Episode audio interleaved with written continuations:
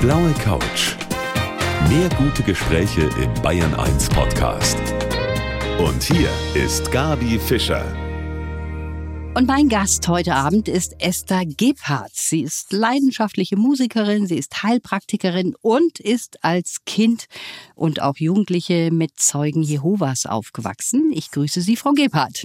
Hallo, Frau Fischer, und danke für die Einladung. Ich freue mich, dass ich da sein darf. Sehr gerne.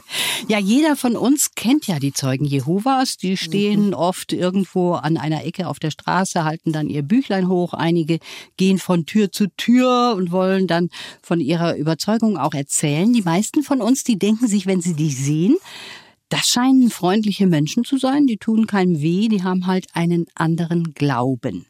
Frau Gebhardt, wie ist das bei Ihnen, wenn Sie die an der Ecke stehen sehen? Was denken Sie sich da? Was für Gefühle bekommen Sie da?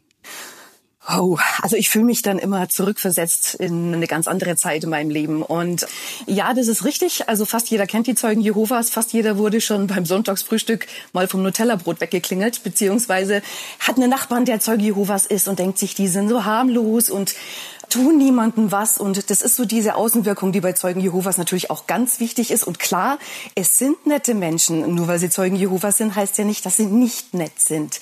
Also es sind nette Menschen. Außenwirkung ist wichtig. Soll ja auch kein Schmach auf den Namen Jehovas fallen. Und deswegen wird da auch ganz drauf geachtet, ganz arg drauf geachtet. Aber ja, für mich ist fast so ein bisschen, ich empfinde fast sowas wie Bedauern für diese Menschen, in diesem Konstrukt gefangen zu sein, ohne große Möglichkeit ausbrechen zu können. Denn das ist für einen gläubigen Zeugen Jehovas fast unmöglich. Sie haben das geschafft, sich davon zu lösen und was Sie da so alles erlebt haben, darauf bin ich sehr gespannt in der kommenden Stunde. Auf der blauen Couch heute Abend Esther Gebhardt. Sie war als Kind und Jugendliche bei den Zeugen Jehovas. Und ich habe es eben schon gesagt, die sind jeden von uns ein Begriff. Manche haben auch schon sehr intensiv mit denen diskutiert. Aber so richtig auffallend sind sie ja nicht in unserer Gesellschaft. Wie sie in der Öffentlichkeit dann so daherkommen, das ist eher zurückhaltend und freundlich, Frau Gebhardt. Aber dieses Erscheinungsbild, das passt nicht mit dem zusammen, was Sie für Eindrücke von den Zeugen Jehovas haben, oder? Nein, wobei ich möchte ganz klar differenzieren. Ich unterscheide zwischen dem ich nenne mal einen kleinen Verkündiger, diesen Zeugen Jehovas, den man an der Tür trifft oder in der Münchner U-Bahn-Station und der Organisation. Es sind also wirklich zwei Paar Schuhe. Und ich klage die Organisation an und nicht den kleinen Gläubigen, mhm. der dieses Konstrukt nicht durchblickt. Das ist interessant. Jetzt wollen wir nicht die ganze Philosophie ausbreiten, die dahinter steckt, aber können Sie in einem Satz sagen, woran glauben die Zeugen Jehovas? Die Zeugen Jehovas glauben daran, dass sehr bald der große Krieg Gottes stattfindet. Die nennen ihn Hamagedon. Gott wird die Erde säubern, Gott wird alle Menschen abschlachten und hinrichten, die nicht an ihn glauben und nicht nach seinen Maßstäben getreu leben und die Zeugen Jehovas überleben. Das ist jetzt sehr plakativ ausgedrückt. Wenn Sie einen Zeugen Jehovas auf der Straße fragen, wird er das nicht so formulieren. Er wird sagen, Gott sieht in die Herzen, Gott entscheidet, wer ins Paradies darf und wer nicht, wer also sterben muss. Problematisch wird's nur, wenn man die Glaubensgemeinschaft verlassen möchte. Mhm. Sie sagen auch Glaubensgemeinschaft, viele sagen ja auch Sekte, aber das ist nicht richtig. Ha, also die Zeugen Jehovas sind ja inzwischen eine Körperschaft. Also die haben ja Körperschaftsrechte anerkannt bekommen. Demnach sind sie ja eine offizielle Kirche. Also ich nenne sie gerne Sekte, weil für meinen Begriff ist es eine Sekte. Man kann aber auch neureligiöse Randgruppierung sagen oder Kult. Aber Sekte ist einfach kürzer und es ist mein persönliches Empfinden und deswegen werde ich dieses Wort auch benutzen. Alles klar. Ihre Eltern, die haben sich dieser Sekte, bleibe ich auch mal bei diesem Wort, Mitte der 70er angeschlossen, wurden in der Olympiahalle in München in einer Massenveranstaltung getauft. Was hat das dann für Ihre Kindheit bedeutet, Frau Gebhardt? Das war 1977 die Taufe meiner Eltern, da war ich sieben Jahre alt.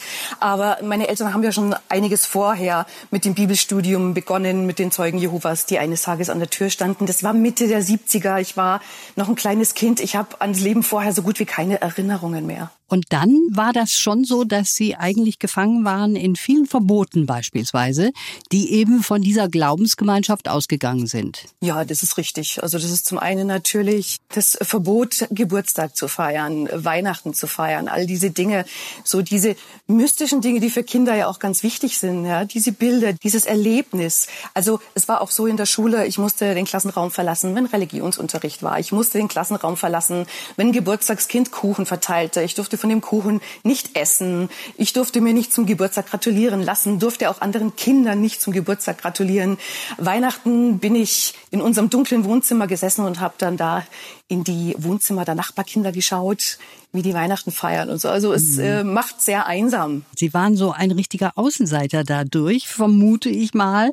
Wie ja. war das mit Freundinnen? Die waren dann wahrscheinlich auch nicht so leicht zu finden.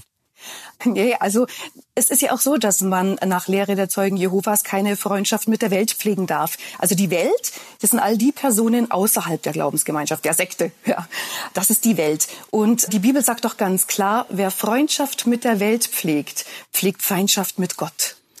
Und das ist eine ganz klare Ansage. Also Freunde werden dann nur intern der Glaubensgemeinschaft gesucht, gepflegt und nach außen schottet man sich einigermaßen ab, ja. Klingt nach einer eigentlich sehr unglücklichen Zeit für Sie. Ja, das kann man so sagen, auf alle Fälle. Es macht schon was mit einem Kind. Ja. Und wir reden ja jetzt nicht über Kommerz oder großartige Weihnachtsgeschenke, sondern wir reden wirklich darüber, was es mit so einer Kinderseele macht, so ein mhm. Außenseiter zu sein oder auch gemobbt zu werden, was natürlich dann die Konsequenz war.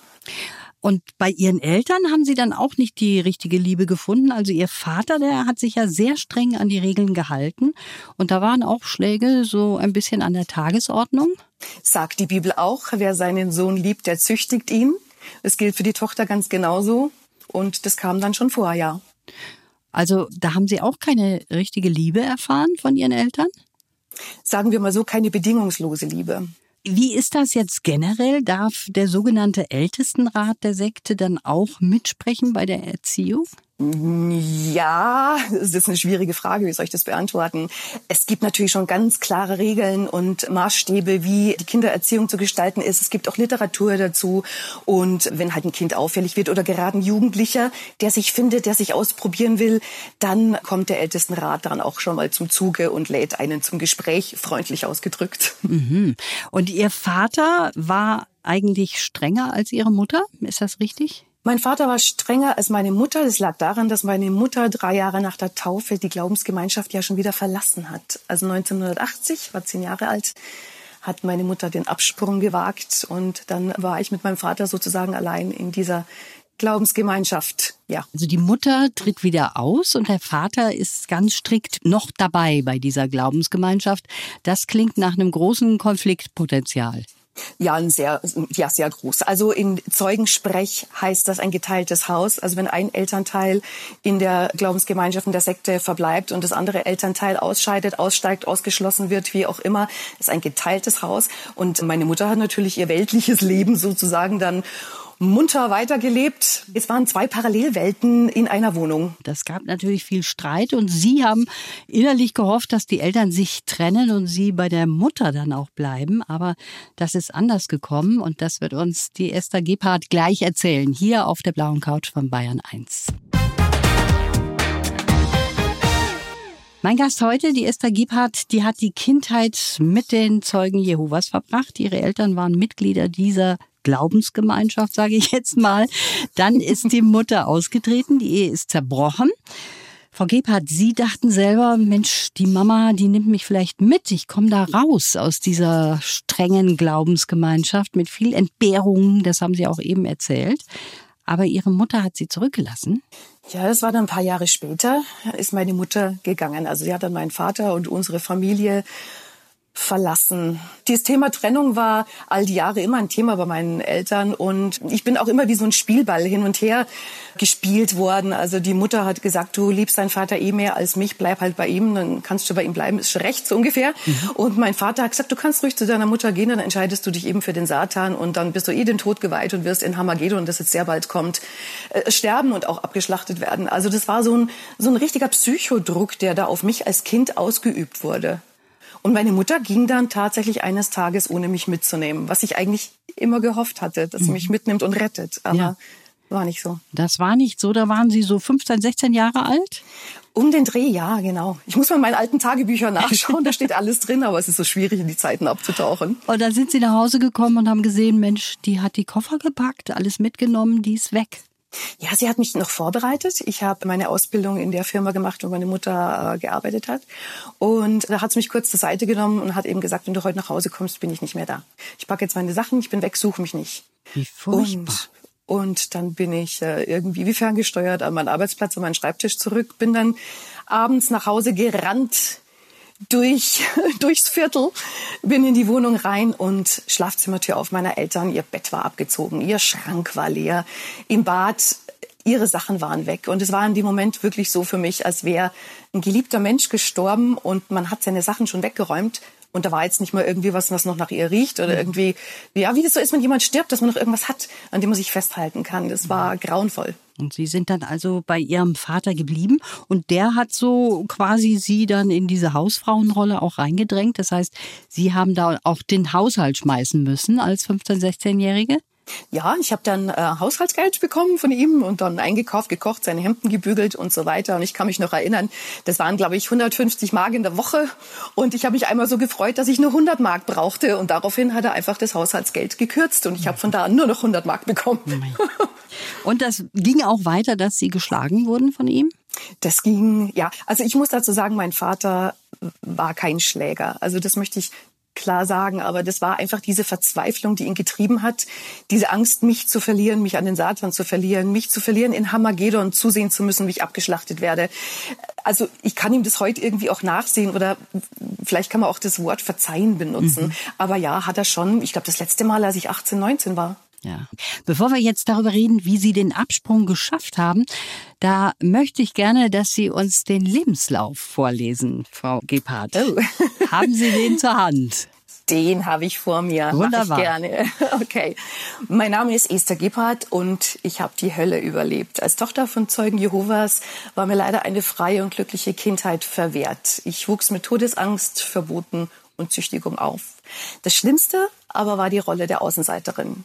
Ich habe es ganz allein geschafft, mich zu befreien und heute möchte ich anderen die Augen öffnen, ich möchte Mut machen und dafür sorgen, dass sie eine schöne und sorgenfreie Zeit haben. Selbstbestimmung ist ein Menschenrecht. Ich bin dankbar, dass ich trotz meines schweren Starts in die Welt heute ein gutes Leben als Heilpraktikerin für Psychotherapie und als Musikerin habe. Kraft geben mir meine Familie, unsere Schweizer Berghütte und meine Intuition. Ich habe noch ein paar Träume. Das sind zum einen ein alter VW Käfer, der sollte mein Baujahr haben, also 70. da muss ich mal meine Portokasse sprengen. Ich wünsche mir Frieden, nicht nur auf der ganzen Welt natürlich, sondern auch in unserer Gesellschaft, was ja derzeit wirklich ein großes Thema ist. Und ein großer Traum wäre noch mal eine kleine oder größere Auszeit in Brasilien. Aha, da stehen Sie nicht alleine da mit dem Wunsch nach einer Reise irgendwohin. Yeah. Jetzt haben Sie vorgelesen, Frau Gebhardt, eine glückliche Kindheit wurde Ihnen verwehrt. Würden Sie sagen, dass die Angst das größte Druckmittel gewesen ist von den Zeugen Jehovas? Ja, die Todesangst auf alle Fälle. Die Todesangst war für Jahre mein Begleiter. Immer so dieser Moment, Hammergedon bricht jetzt gleich herein. Ob das Wetterphänomene waren, auch zum Beispiel ein Gewitter, ein Grollen am Himmel oder der Himmel hat sich irgendwie verfärbt. Es waren ja ständig Anzeichen irgendwo oder man hat die sich eingebildet, man hat die gesehen. Es war eine permanente Todesangst, ja. War das Ihnen dann anerzogen, das auch alles auszuhalten und zu dulden? Also normalerweise ist das ja so mit 15, 16, da geht's ja los, da will man auch sein eigenes Ding machen, da rebelliert man dann auch. Das haben Sie nie so im Hinterkopf gehabt? Doch, auf alle Fälle. Aber es ist mir ja auch immer vermittelt worden, dass ich falsch bin. Also mit meinen Wünschen und Träumen als Jugendliche oder Freunde haben oder vielleicht auch mal einen Freund haben oder diese ganz normalen Dinge. Ja, das ist mir immer vermittelt worden, Esther, du bist falsch. Du bist nicht richtig. Jehova möchte das nicht. Arbeite an dir, bete mehr, geh regelmäßig in die Versammlung, pfleg guten Umgang mit Freunden aus der Versammlung, damit du wieder in die Spur kommst. Mhm. Und wer hat Ihnen dann letztlich geholfen, aus dieser Glaubensgemeinschaft sich zu lösen? Also die Glaubensgemeinschaft verlassen habe ich oder wurde verlassen. Das war 1991, als ich schwanger wurde ohne Trauschein. Ups. Das ist natürlich eine ganz schlimme Sünde, oder? Ja, ganz schlimm. Also moralische Unzucht. Also und wenn man da nicht bereut, aber wie soll ich soll ich mein Kind bereuen? Nein, auf gar keinen Fall. Also das war dann der Grund, weshalb ich ausgestoßen wurde, ja. irgendwie hat es sich dann gefügt, würde ich mal sagen, ne? Ja, wobei nur wenn, weil man eine Glaubensgemeinschaft oder eine Sekte verlässt, heißt das ja nicht, dass man vom Konstrukt befreit ist. Und da war ich ja über Jahre noch drin das, was, was es mit der Seele und mit den Gedanken macht des Menschen, das sitzt so tief. Der amerikanische Sektenforscher Stephen Hassan spricht vom Byte-Modell. Das ist also keine Gehirnwäsche, es ist Bewusstseinskontrolle, verändert Menschen so tief und ich war über Jahre noch in diesem Konstrukt gefangen. Also das ist schon sehr spannend, was Sie erzählen und darüber wollen wir gleich auch weiterreden. Schön, dass Sie heute bei mir hier auf der blauen Couch sind. Frau Gebhardt, Sie haben eben vorgelesen im Lebenslauf, dass die Musik Ihnen immer Kraft gegeben hat. Und damit sind Sie auch sehr erfolgreich. Sie sind ja in verschiedenen Bands, zum Beispiel auch in der Saragossa Band. Seit wann sind Sie da dabei? Saragossa Band habe ich parallel 2007 begonnen. Da war ich damals noch fest bei der Bayerischen Sieben als Frontfrau, Sängerin und Bassistin. Und dann kamen so die Kollegen der Saragossa Band und ja, 2007 hat es begonnen und inzwischen fest im Ensemble. Auftritte gibt's ja keine im Moment, aber normalerweise sind Sie da wirklich in der ganzen Welt unterwegs. Und da kann das auch schon mal passieren, dass Sie in den USA vor 40.000 Leuten singen? Ja, genau. Texas Wurstfest. Was ist das für ein Fest? Das ist in New Braunfels, Texas, so zwischen Austin und San Antonio. Es ist so eine deutsche Community dort, die die deutschen Gepflogenheiten noch weiter pflegen und ihr Wurstfest einmal im Jahr veranstalten, allerdings auch schon seit äh, einem Jahr nicht mehr. Und ja, deutsche Musiker, deutsche Musik, die tragen alle Dirndl und Trachten und Lederhosen und was weiß ich. Also das ist total der Ami in der Lederhosen. Es ist schon sehenswert. Also Sie sind gewöhnt, dass da auch Riesenpublikum dabei ist. Und Sie machen ja noch ganz andere Sachen. Sie sind auch Heilpraktikerin, das habe ich zu Beginn schon gesagt. Und Sie haben auch Familie. Und darauf kommen wir in der kommenden halben Stunde. Sie ist Aussteigerin bei den Zeugen Jehovas. Mein Gast heute, die Esther Gebhardt. Frau Gebhardt, Ihre Mutter ist die erste gewesen, die ausgestiegen ist aus dieser Glaubensgemeinschaft. Ihr Vater, der ist noch dabei. Haben Sie zu dem eigentlich noch Kontakt? Ich habe meinen Vater das letzte Mal vor 28 Jahren gesprochen. Also nein, kein Kontakt. Bei Ihnen, das haben Sie auch eben geschildert, ist viel kaputt gegangen als Kind und Jugendliche durch dieses ständige Druckmittel Angst, mit dem da gearbeitet wird, auch Kontaktverbote, man war immer der Außenseiter. Dann gab es die Strenge und auch die Schläge von Ihrem Vater. Haben Sie eine Therapie gemacht? Ja, auf alle Fälle. Also als ich an dem Punkt war, dass ich merkte, so geht's nicht weiter, so destruktiv, es macht mich immer weiter kaputt. Ich muss mir das einfach nochmal anschauen. Ich muss gucken, dass ich da einen guten Weg finde, damit umzugehen, diese Vergangenheit, die ja immer Teil von mir sein wird, zu integrieren, mich damit auszusöhnen und ja, auf alle Fälle. Es ist natürlich auch so, das muss man ja auch sehen, Sie haben sicher Freunde innerhalb dieser Glaubensgemeinschaft gehabt und die sind ja auch alle dann weggefallen, nachdem Sie da raus sind, oder? Ja, das ist das Thema der Ächtung. Wer die Zeugen Jehovas verlässt, verliert alles. Also sein ganzes soziales Biotop, ob es die Eltern sind, Freunde, Kinder, Familie, Geschwister, alles. Also es bricht alles weg. Die Zeugen Jehovas nennen das liebevolle Vorkehrung. Also es wird getan, damit der Betreffende zur Besinnung kommt und zu Jehova zurückfindet. Ich nenne es emotionale Erpressung. Also Sie haben überhaupt keine Kontakte mehr auch? Nein, überhaupt nicht. Also in Richtung Zeugen Jehovas bin ich auch einen sozialen Tod gestorben. Mhm, verstehe. Wie schwer ist Ihnen das eigentlich gefallen, an die Öffentlichkeit zu gehen mit Ihrer Geschichte? es war gar nicht so einfach. Es gab ja letztes Jahr eine Einladung zu einer TV-Talkshow und ich habe da wirklich mit meiner Familie intensiv drüber gesprochen, weil ich bin Showmensch. Ich äh, stehe auf der Bühne, ich entertaine, ich singe, ich kann ein ganzes Bierzelt unterhalten. Mhm. Aber das ist immer eine Rolle, die man spielt. Und wenn man dann aber sein Gesicht zeigt mit der eigenen Geschichte, die halt so, ja, so so ist, wie sie ist, ja. dann ist es nicht so einfach, wenn man sich wirklich zeigt. Ja, es war nicht einfach. Ja, lässt man sich schon so ein bisschen in die Seele schauen. Ne? Kann ich genau. sehr gut nachvollziehen. Mhm. Und was ich auch gut nachvollziehen kann, ist die Frage von ihrem Ehemann, der sagt, wie konntest du eigentlich so einen Scheiß glauben? Das höre ich oft, das höre ich heute noch. das höre ich immer wieder. Was ist die Antwort, Frau Gebhardt? Ja, dass ich mich das heute natürlich auch frage. Aber es ist in diesem Konstrukt gefangen zu sein, in dieser Bubble. Ich nenne es immer Bubble mhm. ja, dieses Glaubenskonstrukt, da drin zu sein, da ist alles schlüssig. Da gibt's keinen Grund zu hinterfragen. Und wenn es mal einen Grund gibt für Zweifel, dann hält man besser die Klappe und hinterfragt nicht, weil das ist, ich sag mal, verboten. Es ist nicht erwünscht und mhm. würde auch Probleme nach sich ziehen. Also die Führung wird nicht hinterfragt, die wird nicht in Zweifel gestellt und man hinterfragt nicht. Und wie gesagt, es ist schlüssig. Es ist in sich schlüssig. Das ist, und das erkennt man nur, wenn man den Schritt außerhalb von der Blase wagt. Wenn man mhm. nach außen tritt, zur Seite tritt, sich das Ganze mal von außen ansieht und dann erkennt man auf einmal, hä? Echt? Echt jetzt? Ja, da muss einem vielleicht auch jemand helfen, mal das Ganze von außen zu sehen. Sie selber, Sie sind ja so ein quirliger Typ. Sie sind jemand, der trägt auch die Gefühle irgendwo auf der Zunge. Aber trotzdem haben Sie sich da doch so züchtigen lassen von dieser Glaubensgemeinschaft. Ihr Mann hat recht.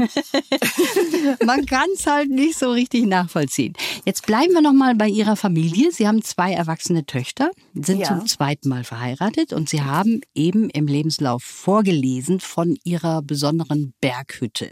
Ja. Sie sagen, die ist nichts für schwache Nerven. Warum nicht? ja, das ist richtig. Nichts für schwache Nerven, weil es gibt keine Elektrizität dort. Also da ist eine Petroleumlampe. Dann muss man natürlich den Holzofen einschüren. Dann ist ein Grundwasserbrunnen vor der Tür. Es gibt also auch kein Badezimmer mit Dusche und vielleicht noch eine Steckdose, wo man so schön Föhn einstecken könnte. Und auch nichts für schwache Nerven. Das Plumpsklo ist hinterm Kuhstall. Das klingt doch eigentlich idyllisch. Das ist doch toll. Können Sie jetzt auch nutzen zu Corona-Zeiten? Ja, es geht schon. Man muss halt, wenn man wieder nach Deutschland zurückkommt, sich freitesten mhm. innerhalb von fünf Tagen. Auch das ist natürlich toll, wenn man so einen Rückzugsort hat. Brauchen Sie das manchmal, dass Sie einfach mal mit sich alleine sind und niemand dabei ist und Sie einfach sich auf sich selber konzentrieren können? Ja, auf alle Fälle. Ich habe das also in den letzten 25 Jahren, ich glaube mindestens einmal im Jahr, dass ich vier Tage ganz alleine auf dieser Hütte sitze, den Berg anstarre, meditiere, also vor mich hin denke. Mhm. Und es ist aber auch nicht immer gleich. Man ist nicht immer gleich mit sich. Also manchmal ist es ungut, fühlt sich ungut an, manchmal fühlt sich einfach toll an. Also es ist immer so die Begegnung mit einem selbst, ganz interessant. Ja, manche können das gar nicht aushalten. Bei Ihnen ja. geht das. Und Sie sind nicht nur Musikerin, Sie sind auch Heilpraktikerin und machen auch Hypnose. Und das ist ja ein sehr spannendes Feld, über das wir gleich noch sprechen werden, hier auf der blauen Couch von Bayern 1. Mein Gast, die Esther Gebhardt, die hat uns jetzt wirklich in der vergangenen Stunde viel über ihre Kindheit und ihren Ausstieg auch aus der Glaubensgemeinschaft der Zeugen Jehovas erzählt. Frau Gebhardt, Sie sind auch erfolgreiche Sängerin in verschiedenen Bands, unter anderem Saragossa Band. Ja, und Sie sind auch Heilpraktikerin für Psychotherapie mit Schwerpunkt Hypnose. Und das kann man mit jedem auch machen? Ähm, mit jedem, der es möchte. Es ist ja so, viele Menschen haben ja so dieses Bild im Kopf. Jetzt werde ich hypnotisiert und dann verliere ich komplett die Kontrolle und das möchte ich nicht und dann weiß ich danach nicht mehr, was ich alles gemacht habe. Also das ist so nicht ganz richtig. Ich kann nur hypnotisieren, wer hypnotisiert werden möchte. Wer das nicht möchte, mit dem funktioniert es auch nicht. Und was kann man damit rausfinden mit so einer Hypnose? Man kann ganz tief ins Unterbewusstsein abtauchen. Und das ist in der Hypnosetherapie so ein heilsames Werkzeug, da auf den Grund zu gehen für bestimmte Probleme und Dinge, worunter der Mensch leidet, nachzuforschen. Was war der Auslöser? Und das ist eine ganz spannende Angelegenheit. Also das ist so eine Reise in sich selber, macht Türen auf, die irgendwie verschlossen sind für einen selber auch. Genau, also Dinge, Erlebnisse, es ist ja alles abgespeichert in unserem Gehirn. Alles, was wir je erlebt haben, gesehen, gerochen, gefühlt und so weiter, ist abgespeichert. Unser Bewusstsein hat da aber keinen Zugang mehr. Also auf Bewusstseinsebene können wir uns an Dinge nicht erinnern. In der Hypnose ist es möglich. Wirklich sehr spannend. Können Sie sich selber auch unter Hypnose setzen? Es gibt auch die Selbsthypnose, ja. Also das ist auch was, was ich in der zweiten, dritten Sitzung meinen Klienten dann auch zeige, dass es sich dann auch selbst in diesen Zustand bringen können, ja. Jetzt hängt das ja irgendwie zusammen. Sie haben sehr viel erlebt in Ihrer Kindheit und Jugend. Das ist ja eine sehr prägende Zeit. Kann man sich da überhaupt total frei machen, wenn Sie selber sich eben auch mit der Psyche so intensiv beschäftigen? Ja, wie ich vorhin sagte, ein Teil wird es immer von mir bleiben und ich gehe auch immer noch regelmäßig zur Supervisionen, spreche mit Kollegen. Also es hat ja auch was mit Persönlichkeitsentwicklung zu tun. Diese Psychotherapie ist ja zum Teil noch so stigmatisiert, aber das mache ich nach wie vor. Und ich finde auch so interessant, dass ich bei der Hypnose gelandet bin, weil die Hypnose ist zum Beispiel den Zeugen Jehovas ja verteufelt. Das ist ja Satanszeug. Ah. Und ich finde das so spannend, dass ich da ausgerechnet dieses Werkzeug nutze. Also ich bin so ein richtiger, ja, Satansbraten. Sie haben es in aller Konsequenz vollzogen, Ihre ja. Abnabelung von den Zeugen Jehovas. Sie wollen ein Buch auch schreiben über Ihre Zeit in der Sekte. Sind jetzt auch an die Öffentlichkeit gegangen. Haben Sie schon irgendwelche Reaktionen eigentlich von irgendjemandem, der noch bei den Zeugen Jehovas ist? Nein, keinerlei Reaktionen von Personen, die aktiv bei den Zeugen Jehovas sind. Es kann natürlich sein, je mehr man in die Öffentlichkeit tritt mit dem Thema, dass auch mal ein Anwaltsschreiben im Briefkasten liegt, aber dem sehe ich gelassen entgegen. Ich spreche von meiner persönlichen Erfahrung und möchte auch nicht alle über einen Kamm scheren. Es gibt Geschichten, die nicht so dramatisch sind wie meine. Es gibt relativ, in Anführungsstrichen, normale Personen dort, aber ich sehe ganz einfach auch in diesen Online-Selbsthilfegruppen, in diesen ganzen Foren, was diese Sekte, diese neureligiöse Randgruppierung mit den Menschen macht. Jetzt haben wir gerade von Ihnen gehört, Sie wollen ein Buch schreiben. Wie weit sind Sie denn da schon gekommen? Also ich habe vor circa fünf Jahren mit diesem Projekt begonnen, aber es ist immer so schwierig abzutauchen in diese alte Zeit und ich muss regelmäßig auftauchen und mich wie so ein Schwimmer am Beckenrand festhalten und wieder Luft holen. Und dann liegt es wieder ein paar Monate und dann hole ich das Skript wieder raus. Und kürzlich hat meine liebe Autorenfreundin Lola gesagt, du Esther, du kommst sonst nie aus dem Quark, komm, ich helfe dir jetzt. Also wir sind jetzt dabei, zusammen das in trockene Tücher zu bringen, machen uns demnächst auf die Suche nach einem Verlag der Interesse hat an dieser Thematik, spielt auch die Nazi-Zeit eine Rolle im Übrigen, weil zwei Frauen in meiner Familie ja auch äh, hingerichtet wurden aufgrund ihrer Tätigkeit im Untergrund für die Zeugen Jehovas. Also es ist eine ganz spannende Angelegenheit und mir jetzt wirklich ein Herzensprojekt. Sie sind ja selber jetzt jemand, der auch sehr viel forscht bei anderen Menschen. Haben Sie ja gerade eben erzählt auch mit Hypnose. Da kann man sehr viele Türen wieder öffnen, die verschlossen sind. Da kann man sehr tief in die Menschen reinschauen.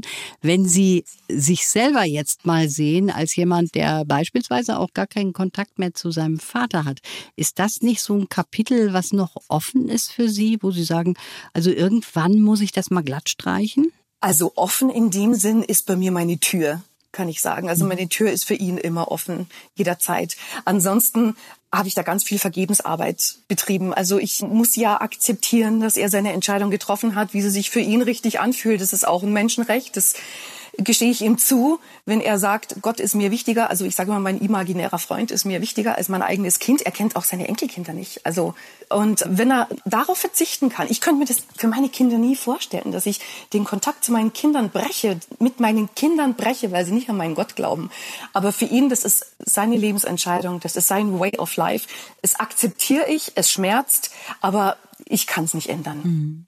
Und so eine Glaubensgemeinschaft wie die Zeugen Jehovas, wenn junge Menschen mit denen in Kontakt kommen, was können Sie denen raten? Was können Sie sagen, Mensch, hinterfragt mal dies und jenes oder seid vorsichtig damit? Auch da kann man ja eventuell dann, und Sie haben das Ganze ja von innen erlebt, Ratschläge geben. Auf alle Fälle auch kritische Stimmen hören, also auch Literatur lesen, was ja für einen aktiven Zeugen Jehovas strikt verboten ist. Aussteigerliteratur zum Beispiel von Raymond Franz. Er war ein Mitglied der leitenden Körperschaft. Die leitende Körperschaft, das sind die acht Männer in New York, die die ganzen Geschicke weltweit der Zeugen Jehovas lenken. Der ist in den 70ern ausgestiegen und hat ein Buch drüber geschrieben und hat über diese Machenschaften, die dort hinter den Wänden von Brooklyn abgelaufen sind, dargestellt. Also es gibt viel gute Literatur aus Aussteigerliteratur wirklich lesen, wirklich sich konstruktiv damit auseinandersetzen. Und es sind keine satanischen Verse oder was weiß ich. Und es sind auch keine Menschen, die die Zeugen Jehovas hassen. Das wird auch intern so dargestellt. Ja, die Aussteiger äh, sind jetzt auf Satans Seite, verbreiten nur Hass. Und es stimmt überhaupt nicht. Auf alle Fälle kritisch sein, kritische Literatur lesen und sich bitte seinen eigenen Kopf machen dazu. Sind Sie eigentlich jetzt überhaupt nicht mehr gläubig oder sagen Sie, ich habe mich jetzt einer anderen Religion angeschlossen? Das Thema Religion ist für mich vom Tisch. Also ich sage, meine Meinung ist, Religion ist für mich ein Auslaufmodell. Mhm. Für mich spielt das alles keine Rolle mehr. Ich bin aber auch kein Atheist. Ich bin eher Agnostiker. Also ich sage, alles kann, nichts muss. Wenn da einer ist, der irgendwas von mir will, soll er sich bitte deutlicher ausdrücken. Ich finde das ein schönes Schlusswort. Alles kann, nichts muss. So kann man das sehen. Ich danke Ihnen für das Gespräch. Ich wünsche Ihnen alles Gute und schönen Dank für den Einblick, den Sie uns da gegeben haben. Vielen Dank auch an Sie und auch an die Hörer von Bayern 1 und alles Gute blaue Couch. Der Bayern 1 Talk als Podcast. Natürlich auch im Radio. Montag bis Donnerstag ab 19 Uhr.